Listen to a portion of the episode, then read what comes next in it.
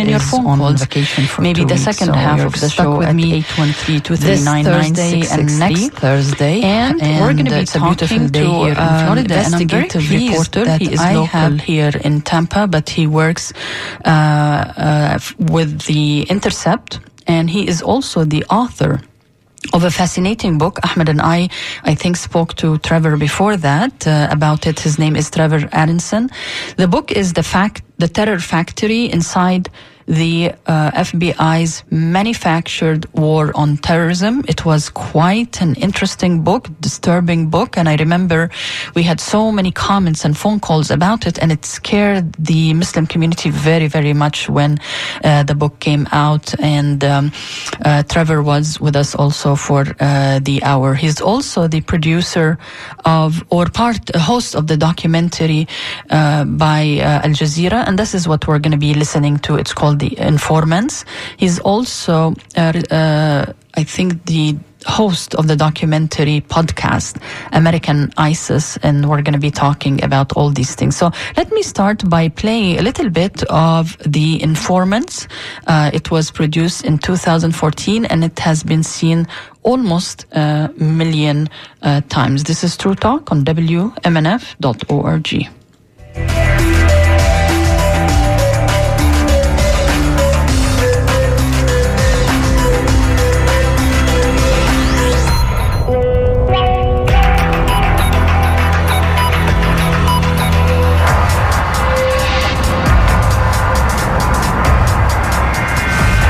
FBI thought I was the greatest informant on the planet Earth. They told me to record everywhere. Al Jazeera's investigative unit takes you inside the shadowy world of FBI informants and counterterrorism operations. You will meet the criminals and con men spying on orders from the FBI. I was for them Al Qaeda. I am representing the Sheikh Osama bin Laden. We will bring you the story of three informants posing as Muslims who encourage Americans to join plots concocted by the FBI. They are part of a post 9 11 mandate to thwart attacks before they even begin. It literally boils down into if you cannot find terrorists within the Muslim community, make terrorists, create the terrorist. The FBI is not perfect in running its operations, but they're pretty damn close. We will show how some informants are accused of violating civil liberties and why some Americans refuse to join the FBI's intelligence ranks. I didn't want to be an informant for the FBI for, for the same reasons that I think that, you know, the Muslim community should stand up to them. If I felt that there were actual terrorists running around in Toledo, I might feel differently about it. For the first time, you will hear from a man convicted on terrorism charges who is now out of prison and back in his community. There was never no bombs, there was never no weapons, there was never no maps, there was never no plans. You know, it was just a bunch of hogwash. Stay down, stay down.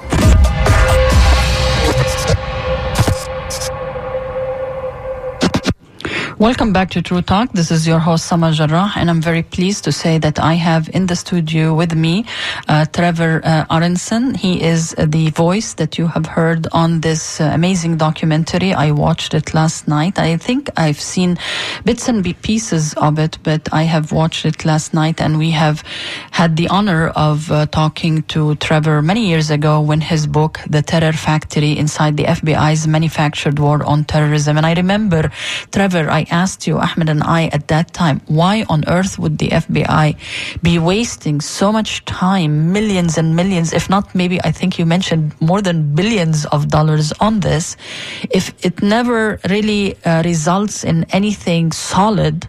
Uh, and I remember you told me maybe it was uh, because they needed the funding, you know, as an institution related to the government, and we have a budget. You have to justify the budget.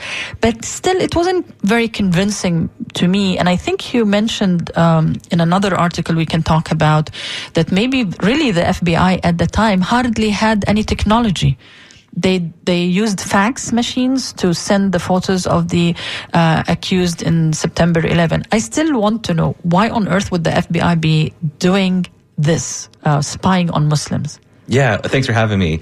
Um, so the the kind of quick history of the FBI post 9/11 was that, you know, as you mentioned, prior to 9/11, um, you know, Robert Mueller, the FBI director at the time, had just taken office about a week before the attacks, and the previous director was an avowed luddite who had a lot of concerns with giving agents access to the open internet and um, giving them access to you know technological tools to, to help them do their jobs.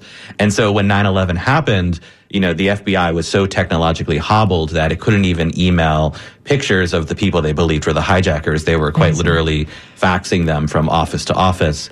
And and so what happened in response was that after 9-11 there was talk of splitting the fbi into two separate agencies similar to how the british have mi5 and mi6 one tasked with you know investigating crimes and domestic activity the other tasked with counterterrorism and counterintelligence and and mueller the fbi director persuaded george bush then the president to keep the FBI as a single agency.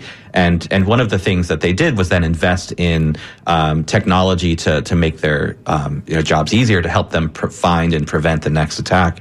And one of the the the tools that they used was this database that existed prior to 9/11 called domain management. And domain management was meant to track um, immigrants in the United States who were believed to be committing industrial esp- espionage for their home country. So, such as you know, chi- uh, students from China coming over and studying at Stanford, and then using that access to get access to intellectual property that they could then send to China. Um, and so they they adapted this program and they pulled in a bunch of um, commercial data that allowed them commercial and and um, census and, and immigration data that allowed them to effectively map the United States according to Muslim communities, so they could see you know you know where in the Los Angeles area Muslims lived, where in the the Tampa area, and then assign informants and resources accordingly, even though there was no basis to believe that these people posed a threat other than the fact that they were Muslim.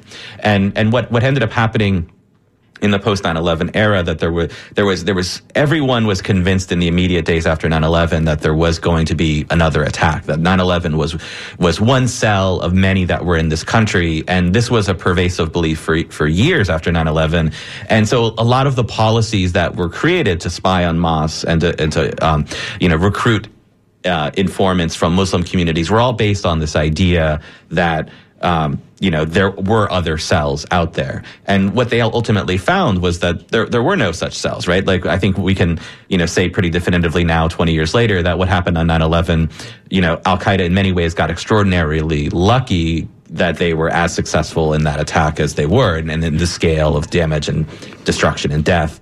Um, and so, you know, it was reasonable to think at the time that there may be others, but that clearly wasn't the case. And so, what the what the FBI did was they they realized as a result of the post 9/11 report or the 9/11 report that came out by Congress that that the, the largest failure that the FBI had was was intelligence that they weren't gathering the right intelligence they weren't analyzing it in the right way. You know we all heard the stories about how they had information that these people were learning to fly but not learning to land. I mean all of these things that the FBI knew. And so the the response became like how do we build up our intelligence network in Muslim communities. And so what they did was they they created the largest informant network that the FBI has ever had, more than 15,000 people, most of them from uh, Muslim communities. And, and just to give you a quick historical take, you know, in the drug war, there were um, uh, 6,000 informants through the 80s and 90s. And so we thought we saw a threefold increase after 9/11. And these informants were meant to find, you know, the next attack. But instead of finding actual terrorists, they ended up finding people who, you know, could be persuaded through sting operations to get involved in terrorism. And, and what we've seen in the last 15 years is that, you know, or the last 20 years, I'm sorry, counterterrorism in the FBI has gone from this small section that didn't get large amounts of funding to the largest, you know, portion of the FBI's budget. The FBI has about nine billion dollars to spend every year. You know, uh, more than five billion gets devoted to counterterrorism and, and counterintelligence, and the FBI can't really go to Congress every year and say like, "Hey, we spent five billion dollars and we didn't find many threats." And, and sting operations and informants allow the FBI a very convenient way of saying, like, hey, look at all the terrorists that we found with, with your money.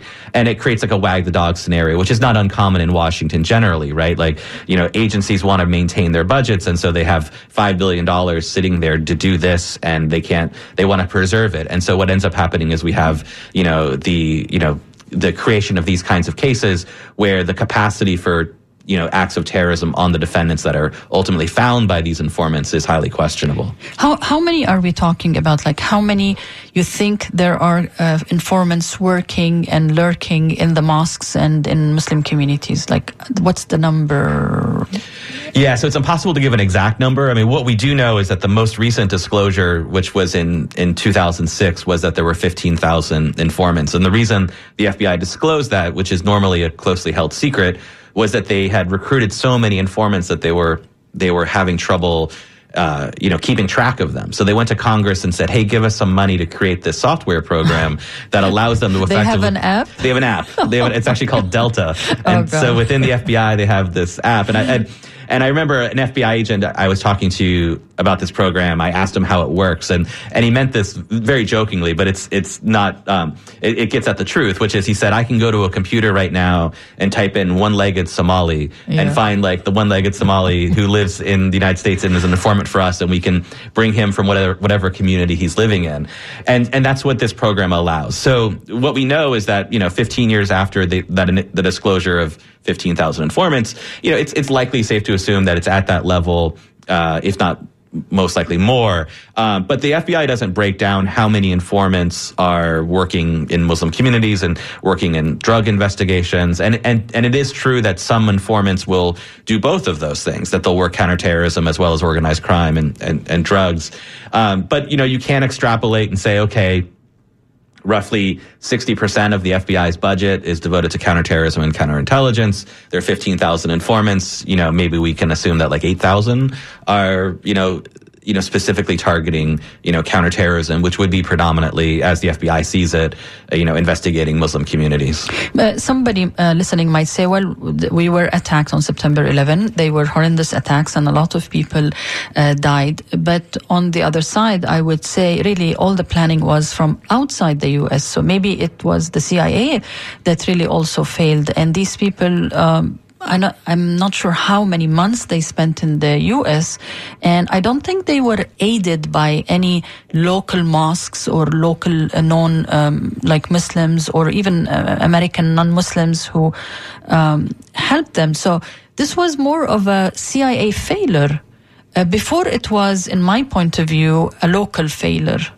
Because how, like, uh, we have hundreds of thousands of students who come here every year to study and other than tourists, I mean, we cannot uh, spy on everyone. Right, for sure. So obviously, you know, the the majority of the attackers were from Saudi Arabia. There are questions even to this day to the extent to which the Saudi kingdom, you know, was behind the 9/11 attacks. I mean, there's an ongoing lawsuit from the fa- the victim, the, the, families of the victims that are that are kind of trying to get at that. Um, and so you're right in the sense that it, it, you could argue very easily that 9/11 had not much at all to do with Muslims who were already living in the United States, and so then investigating them just because they were Muslim is very much kind of just a guilt by religious association, right? But the to understand, I think what happened, it's it's important to realize that there was a fair amount of um, ignorance about Islam generally within mm-hmm. the FBI, and and certainly a, a, a, a certain degree of Islamophobia, right? Like, you know, at the time of the 9/11 attacks, the the head of the FBI's counterterrorism division you know, shortly after the attacks, was asked in a deposition if he knew the difference between Sunni and Shia Islam, and he and he admitted that he didn't. Right, mm-hmm. which to me, I think that's probably something the the head of the FBI counterterrorism section should should know.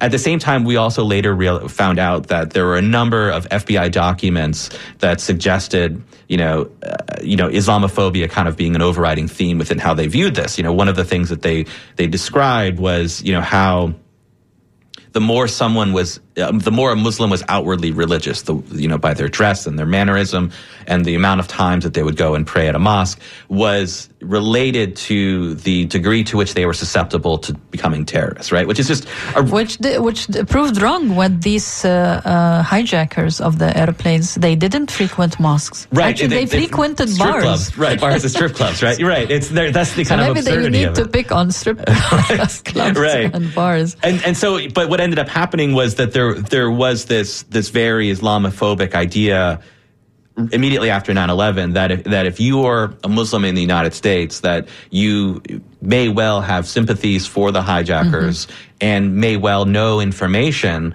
about you know other terrorists operating in the in the United States and you know it it has a number of problems, obviously, right? The most significant is that, you know, unlike say Muslim communities in in Europe, which are which are very kind of economically marginalized, you know, the the the, the Muslim community in the United States at that time was like in, in you know demographically was was like middle to upper middle class. This was a very prosperous community that had that had largely integrated into the United States in a way that the integration happened much more seamlessly than in places like Europe and France, for example. So there really wasn't this idea that you know you had this economically you know uh, disadvantaged group of people that would be attracted to violence and terrorism. It wasn't that case at all in the United States, and so they were they were making this argument that they were uh, sympathetic to terrorism, you know, simply because they, they were Muslim, and and that that became the basis for most of the surveillance that they would they would do. They would go into mosque and, and recruit informants,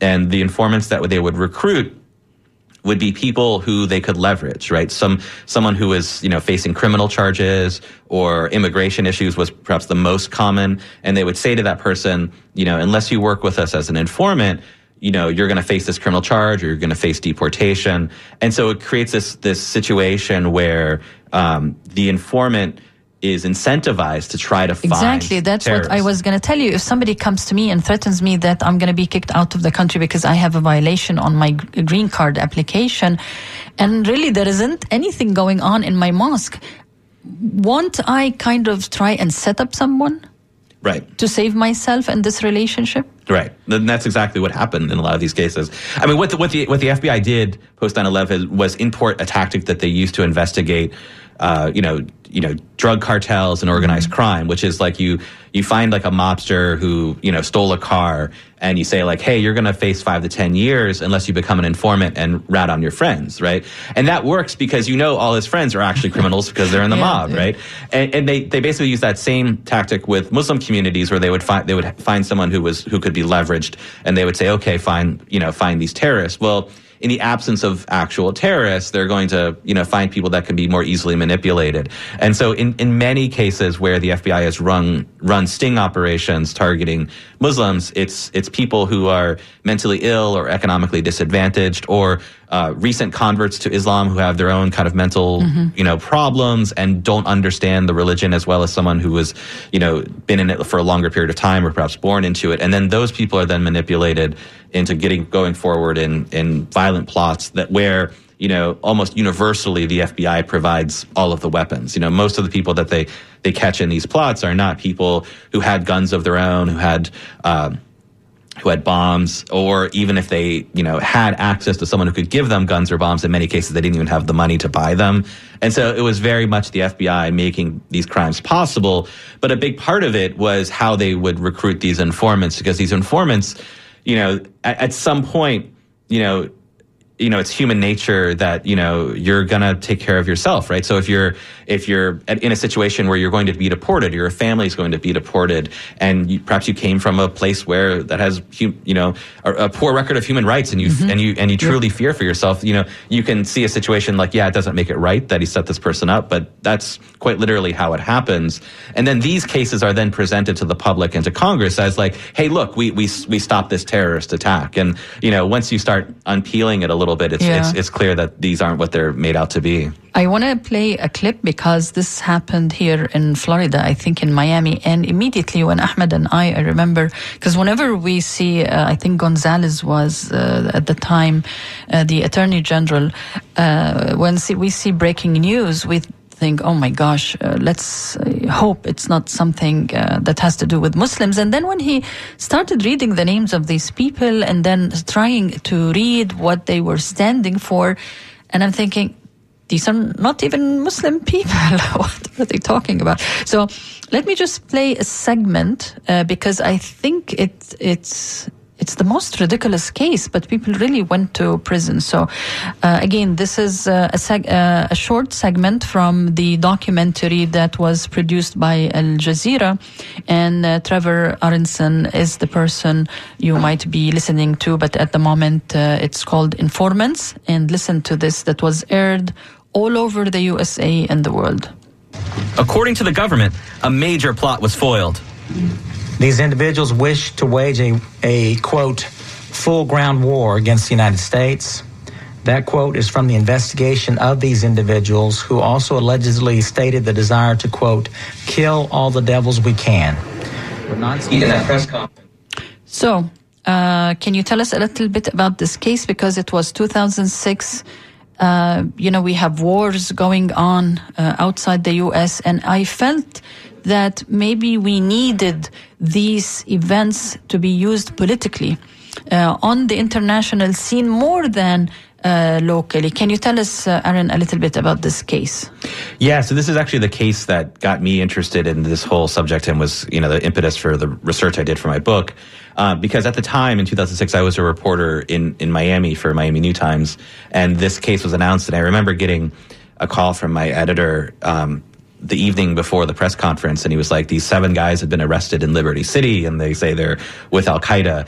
And i remember that the two of us were just kind of incredulous about it because you know liberty city for people who aren't from south florida know a lot about south florida is was one of the uh, you know mid mid 20th century large scale housing developments. And um, it's you know it's it's it's mostly mostly black and haitian um, it, the police presence is pretty overwhelming in there, in part because of economic related crimes. And so the idea that Al Qaeda would choose to hang out a, a, group of terrorists there as opposed to say like you know the the posh suburbs of Broward County you know where it would be easy to kind of blend in and not be noticed you know it was just ridiculous on its face and so I remember going to that press conference and you know, it was clear they paraded out these these seven these seven guys who were um, all black. Uh, a few were Haitian, uh, two were were Haitian citizens, and they had portrayed them as wanting to get involved in this plot to um, take down the Sears Tower in Chicago and bomb the the uh, Miami office of the FBI you know, these guys ran a construction company where they put up drywall and it was like a bad company. They were having tr- trouble paying their bills and they had no access to weapons and they, they weren't even really Muslim. They, they practiced, uh, this religion, you know, called Moorish Science Temple, which is, um, you know this kind of religion that blends elements of uh, of Christianity, Judaism, and Islam, and and as a result of that, they had a Quran in their warehouse, and so the FBI just kind of took it as like, hey, they're Muslim enough, right? Even though they weren't really Muslim, and they they assigned this informant named Elie Assaad to go in and pretend to be, you know, a representative of Osama bin Laden and ask them what they need. And, you know, these guys, they ran this construction company, but they also had this history of hustling. They were from Liberty City. That's kind of what you did to survive. And for them, they saw this Middle Eastern guy come in and be like, Hey guys, I've got $25,000 for you. And that was a lot of money to them. And so they lead this guy along in these conversations with the clear goal I think, of ripping him off for 25. They didn't want to get involved they, in terrorism. Yeah. There was a hustle. And um, the FBI at the same time you know, tried to make it seem like they were going to get it, go, move forward in this plot, even though they never moved forward to actually bomb the FBI office or the Sears Tower. And, and ultimately they took this case to trial and it took three trials to gain convictions on five of the seven because the first two trials resulted in hung juries because many of the jurors felt like I did. Like it's unclear that these guys are, are really, um, are really terrorists. And I remember at the time the, the, I think the second, the, I'm sorry, the third trial, I, I, believe, ended in 2010 or 2011. And I remember talking to an FBI agent at the time about that particular case. Mm-hmm. And what he had described was that they were closely watching that because it was seen as like a bellwether. Like, if they could convict these guys on terrorism, they could convict just about anybody. And, and, and, and in truth, like, if you look at the history of FBI stings in the post 9 11 era, you see this kind of pretty clear uptick in cases after the Liberty City 7 case happened and there was also this kind of refining of tactics. Like one of the problems that they had with the Liberty City case was that they didn't actually get them to walk up to the line where they were about to blow up the building. And that was a weakness of the FBI's case. And so what the FBI started doing was taking defendants and the targets of these sting operations up to the line where they would have a cell phone that they believe would, you know, blow up a, um, uh, you know, uh, blow up a building and, you know, ultimately it, it doesn't. Um, th- so I would say, like, if people are interested in Liberty City Seven case, there is a really wonderful satire by the British filmmaker Chris- Morris called "The Day Shall Come," and it's it's it's a composite of a number of FBI stings like this, but it uses the Liberty City Seven case as kind of the uh, you know the primary kind of example of the template that they used, and uh, like a lot of the elements that were in uh, the case are, are in this this satire uh, that Chris Morris did. I just want to remind our listeners this is True Talk on WMNF 88.5 FM. This is your host, Samar Jarrah. My co host is on vacation for two weeks. I'm talking to Trevor Aaronson. He is a local investigative reporter and writer, and he writes for The Intercept. You can uh, Google his name. Uh, he has many interesting uh, documentaries and podcasts, but he is also the author of The Terror Factory inside the FBI's manufactured war, uh, war on uh, terrorism. And I think I was, um, I think that was maybe the first book. Uh, I mean, there are so many people who wrote about the FBI spying on Muslims, but I think your uh, book uh, which is available even uh, on um, on uh, Audible. You can uh, listen to it, "The Terror Factory Inside the FBI's Manufactured War on Terrorism." And after it, Trevor, I think many books uh, came out. Some of it uh, were uh, written uh, by Muslims. He is also. Uh, the uh, I'm not sure if you're the producer or you're the host of a very fascinating documentary. It's called Informants, and it came out 2014. And I played segments of it, and I want to play one more segment because from our conversation, uh, Trevor, I felt that okay, there are like most informants are Muslims, so it's easy to deceive me into believing uh, another Muslim. But there are other people who I have no idea how on earth would the FBI think they can fool Muslims into believing that this is really a new convert. Uh, and this is a particular case because it reached the Supreme Court, and we're going to be talking about it later on. But I think the guy is Craig Monteilh. Uh, shall I play a segment and then go back to it because Sure.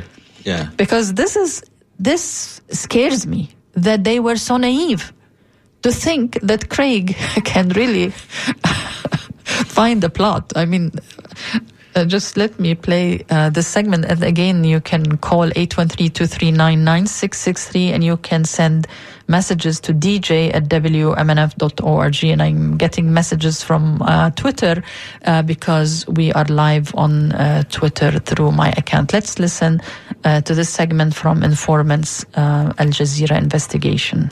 Dave Soundgarden, Ozzy Osbourne, Van Halen was to keep myself somewhat sane. Craig Monteilh almost didn't exist anymore.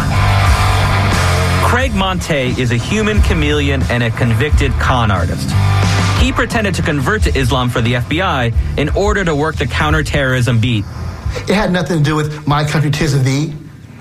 It had to do with I wanted to be in on the big game and to be paid top dollar for it. That's it.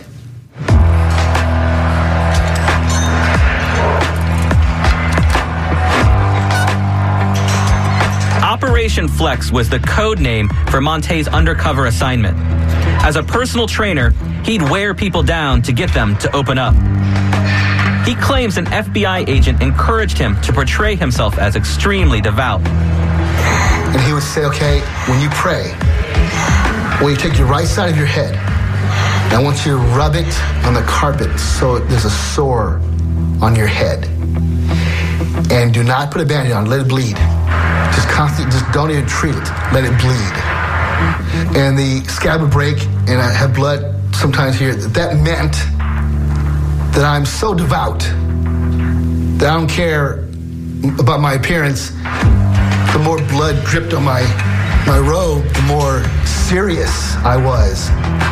I'm really, uh, Trevor, trying not to laugh because the mic was on. can they be that naive? To, Yeah, I- isn't like that, what is that, kind isn't of that common for manual? I- Muslims to have like bleeding foreheads? First of all, let me just explain some, you know, because we pray five times a day and uh, you prostrate and your uh, forehead uh, hits the carpet. I mean, some people, not everywhere in the Muslim world, would have this kind of. Um, like dry, you know when you your elbow is Yeah. so dry and the skin is so dry so pump some people I feel like they really do it because they want to look religious or something. Right. Like very difficult to see it with women uh, because you know we have wearing a hijab or a, hair cover while we're praying. I don't know. Yeah. uh, it's almost impossible. But to bleed, I mean. This is like maybe I feel like they took took a, very quick lecture, and it was the difference between Sunnah and Shia, and then maybe they saw that so, there is uh, during Ashura the Shia beat themselves, so they saw blood, they mixed the whole thing, and they decided this is how you become Right. religious for God's sake. I mean, they could have went to a 101 world religion class at USF or anywhere. Right. I mean, and it's it's you know obviously Craig Monteilh was not Muslim, uh, nor were the two agents handling him, and so it's clear that a lot of this direction came as a result of an ignorance of the religion. Um, but what happened in that particular case, and you know the the limits of radio are such that like the the listeners can't see Craig Monteilh, so it's important to describe him. I think, which is like these he's this enormous wall of a man who has you know been in, interested in bodybuilding since he was a teenager. You know has has consistently used steroids and and human growth hormone. So he's just this enormous man with a shaved head, um, you know, light white skin. And, uh, you know, I described him in one article as like having the movements of an action figure, like a children's action figure, because he's just like, he's just so muscular and rigid that he doesn't, doesn't have like kind of the fluidity of movement that you normally expect of a person. And so, you know, his story was that he'd been working for the FBI and the DEA for, um, I think a decade and a half by the time Operation Flex started. And for Craig, you know, so, some informants become informants because they are working off a charge or have immigration violations, and other informants do it for the money. And, and it's worth noting that you can make a lot of money as an FBI informant.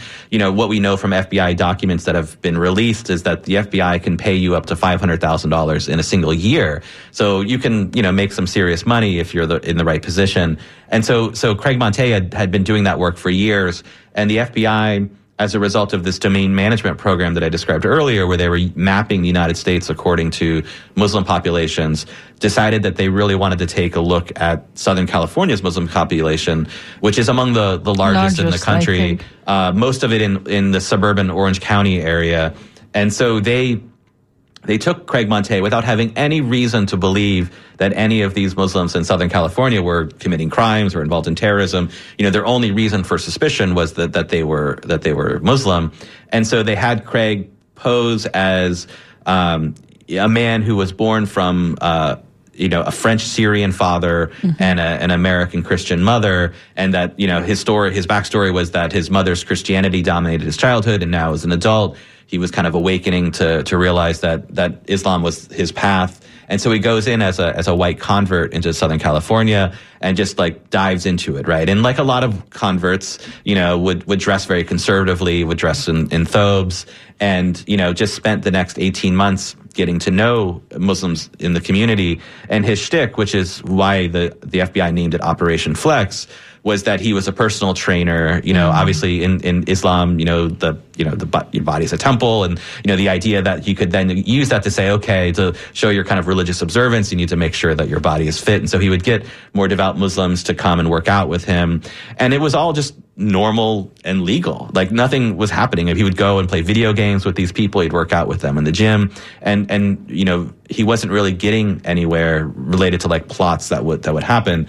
Um, and so ultimately, what ha- what ended up happening was Craig. He did bring one case to the FBI. It was an immigration case that they ultimately prosecuted, um, and he was and, and as he says that he was then helping to provide information that the FBI could use to recruit. So when you say immigration, you mean there was a violation uh, on like uh, immigration papers, but not a violation has to do with terrorism.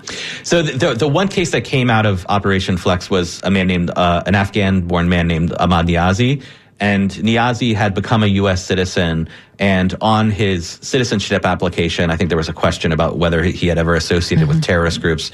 and he said no, and and his citizenship was approved. Craig was able to record him allegedly um, talking about how his brother-in-law had been a bodyguard for Osama bin Laden in pre 9/11 Yemen, and that he had actually been in Yemen when um, Osama bin Laden, I'm sorry, he'd been in Afghanistan when Osama bin Laden arrived by helicopter from Mm-hmm. Yemen. Um, and so the FBI then used that to prosecute him Okay. for, you know, what's largely believed to be an effort to recruit him as an, an informant. Uh, as they were prosecuting him, Craig Monteilh ends up getting into trouble of his own. Uh, he was, you know, so over the top in his rhetoric with Muslims that actually one mosque called the FBI and was like, "Hey, we've got this suspicious guy named Craig Monteilh. You should check out." And so that compromised his cover. And then Craig, at the same time, was running this scam where he had ripped off two women at his gym for six figures as part of this this convoluted plot where he said if they fronted him the money, he would get human growth hormone and double the money in a week. And so he goes to jail for this to prison actually, and he claims that the FBI said just do your year in prison and you'll come back out and uh, everything will be fine. And he alleges that the FBI hung him out to dry. And so when he gets out of prison, he calls the media in Southern California and holds this makeshift press conference and says like, "I'm Craig Monteilh. I spied on the Muslim community in Southern California without any legal basis." Um, and that, as a result, causes the um, the federal prosecutors to drop the charges against Niazi because Craig was the primary witness. And then also at that time, you know, a lot of Muslim communities uh, around that time, 2008, 2009, were were really waking up to the fact that they were under investigation by the FBI, that there were informants in mosques, and there was this real push to try to find out more about how frequent this was, how, what the rules were. And so the ACLU approached Craig Monteilh kind of a the enemy of my enemy is my friend situation and asked him to participate in what would ultimately become a class action lawsuit against the FBI. And in that case, the FBI, excuse me, in that case, Craig Monteilh filed a affidavit where he, you know, described under oath what he did for the FBI and how he targeted Muslims in Southern California, how there was no basis for their targeting other than their religious activity. And that then went before the courts. And, you know, what the ACLU was trying to do is hold the FBI accountable because it is illegal to, to conduct an investigation of someone based solely on First Amendment protected activity.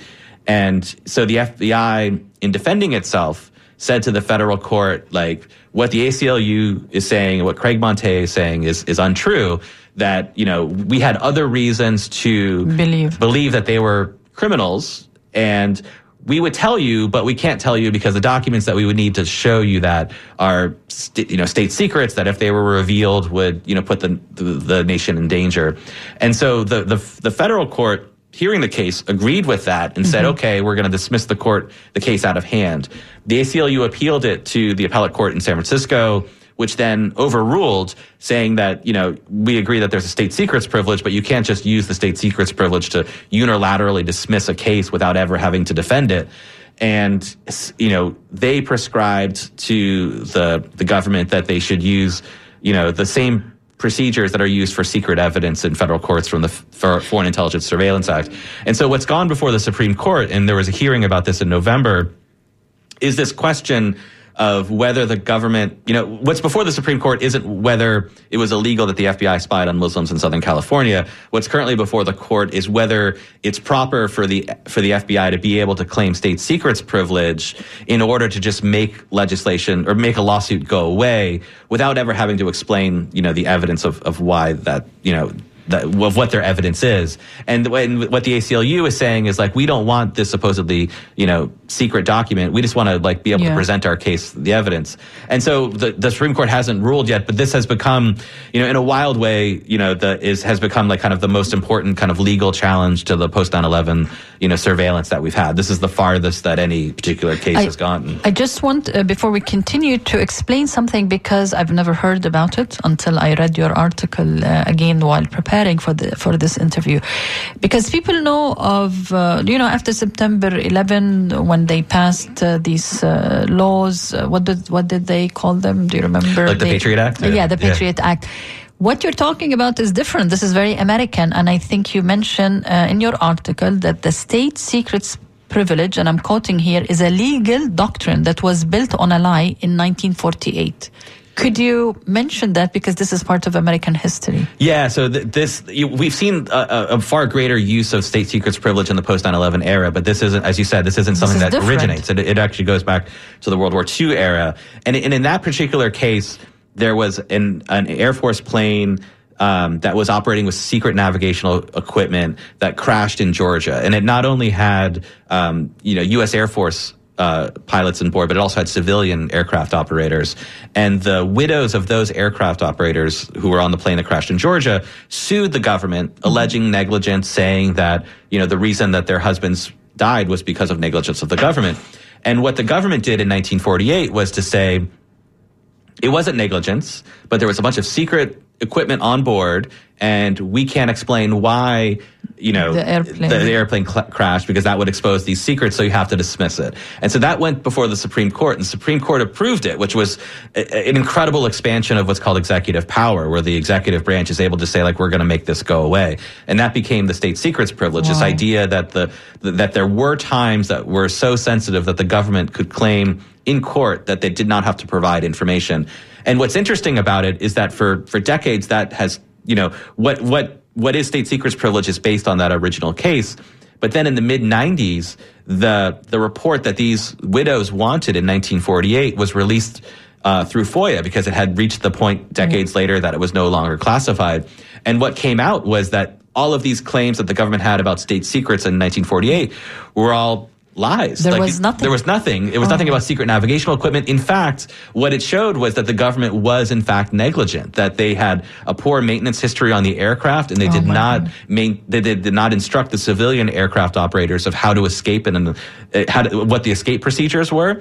And so, you know, what's interesting to me is that like the government is basically making the same argument now. Like, hey, make this lawsuit against the FBI for spying on Muslims go away but we're not going to tell you what our evidence is. We're just going to tell you that it's not true. You know, they made that same argument in 1948 to be the basis for the state secrets privilege. And then decades later, it turns out that they were lying. And so the record of, you know, the U.S. government's record of this isn't really trustworthy in that sense. And what's interesting, obviously, is that we have this entire, you know, expansion of executive power and state secrets privilege that was largely based on what is now known to have been a lie. Let me just remind our listeners you're listening to True Talk on WMNF 88.5 FM. I'm talking to Trevor Aaronson. He's an investigative reporter and writer with The Intercept. He's the author of The Terror Factory Inside the FBI's Manufactured War on Terrorism, a fascinating book, one of the early investigative reporting on the FBI uh, using our tax money uh, to waste it on about 15,000 informants uh, uh, spying on uh, American Muslims. And he is also a participant and major uh, um, investigator of the documentary uh, Informants. I have several questions for you, Aaron, and actually uh, I got them from uh, Twitter. There is one on the DJ, but Ahmed is not here, so I don't really know how they, to answer. Didn't the same thing happen with Ahmed and the guy who was provoked by informants? So I can't remember. Um, whoever sent that uh, on uh, the DJ email, but from Twitter they said, "How did they accept to talk to you?" And another question is uh, the first one we mentioned, Elie, Elie, uh, Elie what, what El, the informant. yeah, like uh, uh, somebody asked me where he was from. I listened to his accent. Sometimes I felt he was from Egypt. Sometimes I felt he was from um, like uh, Greater Syria area. So the question is, why did they agree to talk to you? And there is the third one. I think he's African American. So th- I got these many. Uh, everybody wants to know how did they agree to talk to you? Yeah, so Elie Assaad was from Lebanon originally, and he, he came to Chicago um, and ended up working as an informant. Um, he has quite the checkered past that we could spend an hour, you know, talking about. Uh, but you know, so he, you know, Beats his wife too. yeah, yeah, there, there- yeah, there, he, Just he- for the people to know, you know what kind of informants are telling on. yeah, so yeah, it's important. Yeah, it's important to recognize, Yeah. obviously, that you know informants are never choir boys, right? They're always people who have, you know, are, are often criminals themselves. Um, in in Elie's case, you know, I had written about the Liberty City Seven case before. I wrote I wrote my book prior to um, speaking with him, and I think you know he ended up in that individual case, he he ended up talking to me in part because I think I just wore him down over years of trying to get him to talk to me. At the time, he was living in El Paso, Um, and uh, you know, so we we interviewed him d- down in El Paso.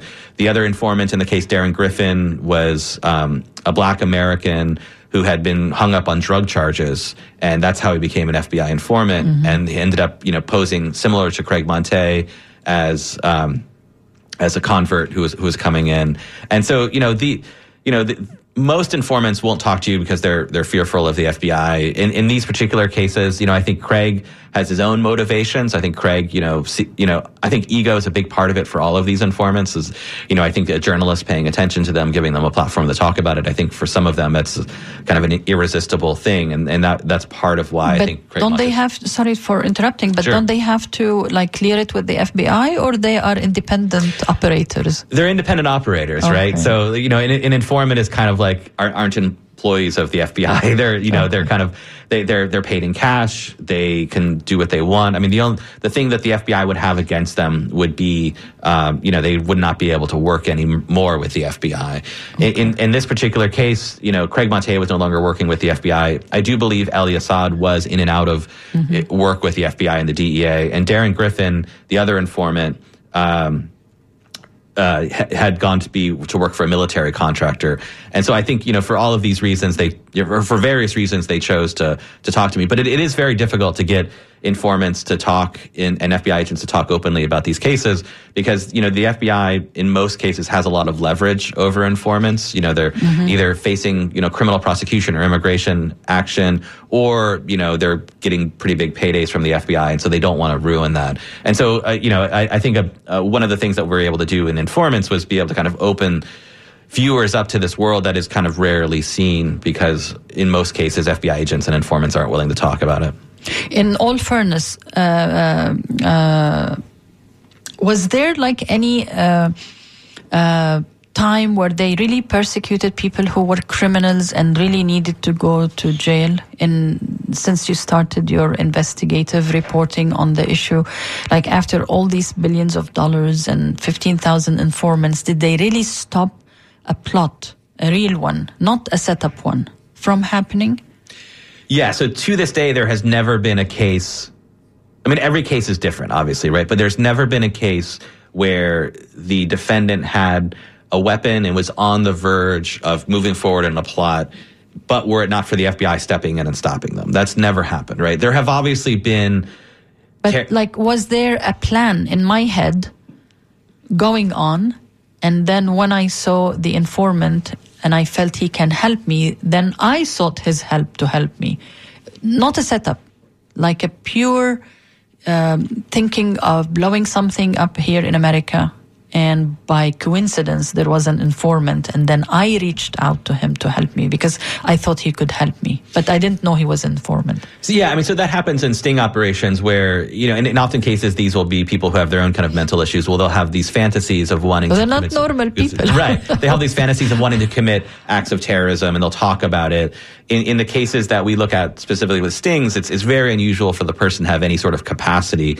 You know, they often don't have guns, they don't have weapons, so there it's a lot of talk, right? It's granted, it's talk that is concerning, and I'm not advocating for a situation where the FBI would just pay no attention to it at all. But at the same time, what ends up happening is that the FBI will use an informant and you know provide that person with everything they need provide them with the gun mm-hmm. provide them with the the bomb or the transportation and then allow them to move forward in the plot and, and, and in the FBI's defense I think it's it's important to articulate their rationale which is which is a what they want to do is take someone who is potentially dangerous and wants to bomb something off the street through a sting operation like this.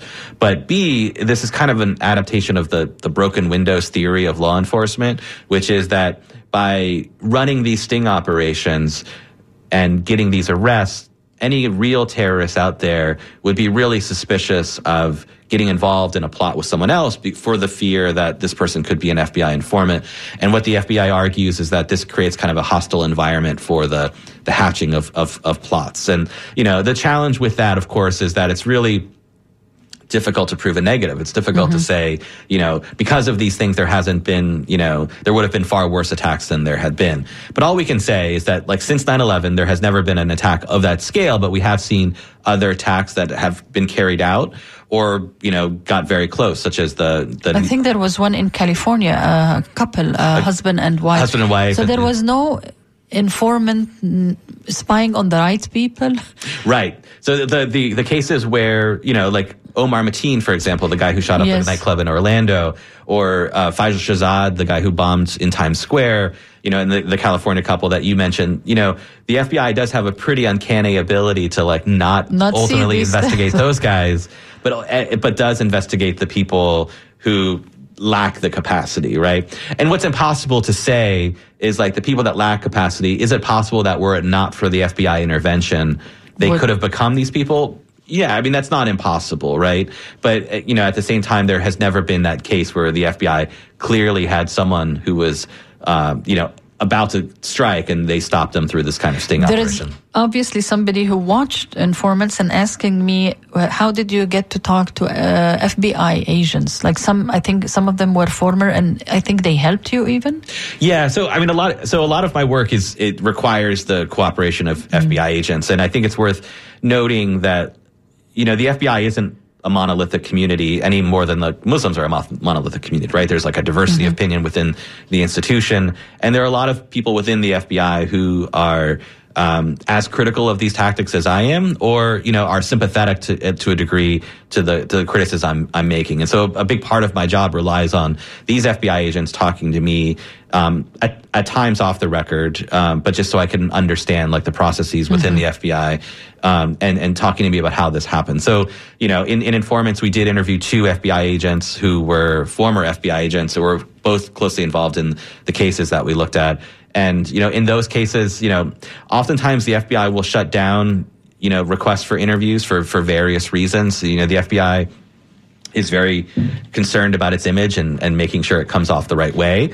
Um, and then, you know, so oftentimes FBI agents will choose not to cooperate with reporters, but, you know, in these particular cases, we were able to find, you know, FBI agents who were willing to talk to us. Okay, I'm gonna play uh, a segment. Uh, don't save. Of uh, a project that you are working on, so please uh, bear with me. I'm trying to find it at the moment here. Where is Aaron?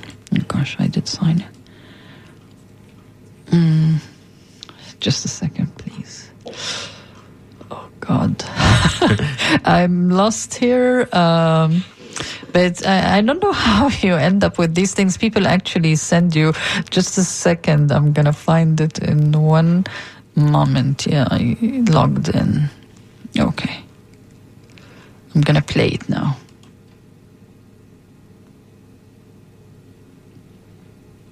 It's buffering.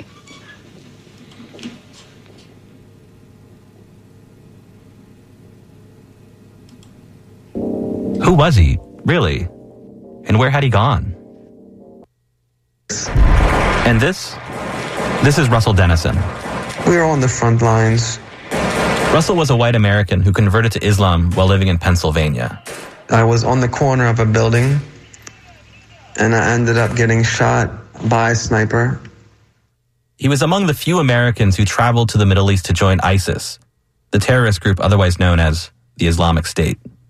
So the bullet came in my left leg, came out, entered in my right leg, and then exploded in the back of my right leg. It hit the bone and just shattered. And I saw my whole leg just twist in front of me. And it was just hanging on by the skin. So I just dropped and I crawled back around the corner. And the brothers, they took me to the hospital in the back of this truck. For years, the FBI had been searching for Russell. They suspected he was an Islamist extremist. And during some of that time, Russell was secretly communicating with me. If the FBI had found Russell, they'd have thrown him in prison. And if ISIS found out he was talking to me, they probably would have had Russell's head. Man, I saw everything. I saw my soul just leave my body. I could see myself just going up away from the earth and looking down on the earth. And I thought to myself, look, I died. It's over. It's finished. And it felt exactly as if like you wake up from a dream. Welcome back to True Talk. We have like uh, less than a minute. Uh, maybe we can talk about it later on, but quickly, Trevor, like in 30 seconds, what is that? Yeah, so oh my gosh. it's actually a local story. So Russell Dennison was uh, a man who had converted to Islam and was a, a, a member of the community here. Um, ultimately, leaves the United States uh, and joins ISIS as a fighter. Was one of the one of the first Americans to join ISIS as a fighter. And during the last six months of his life, he secretly communicated with me, sending me a bunch of recordings. And so, American ISIS, which is on um, Audible, it's an eight part documentary podcast, tells the history. WMNF Tampa.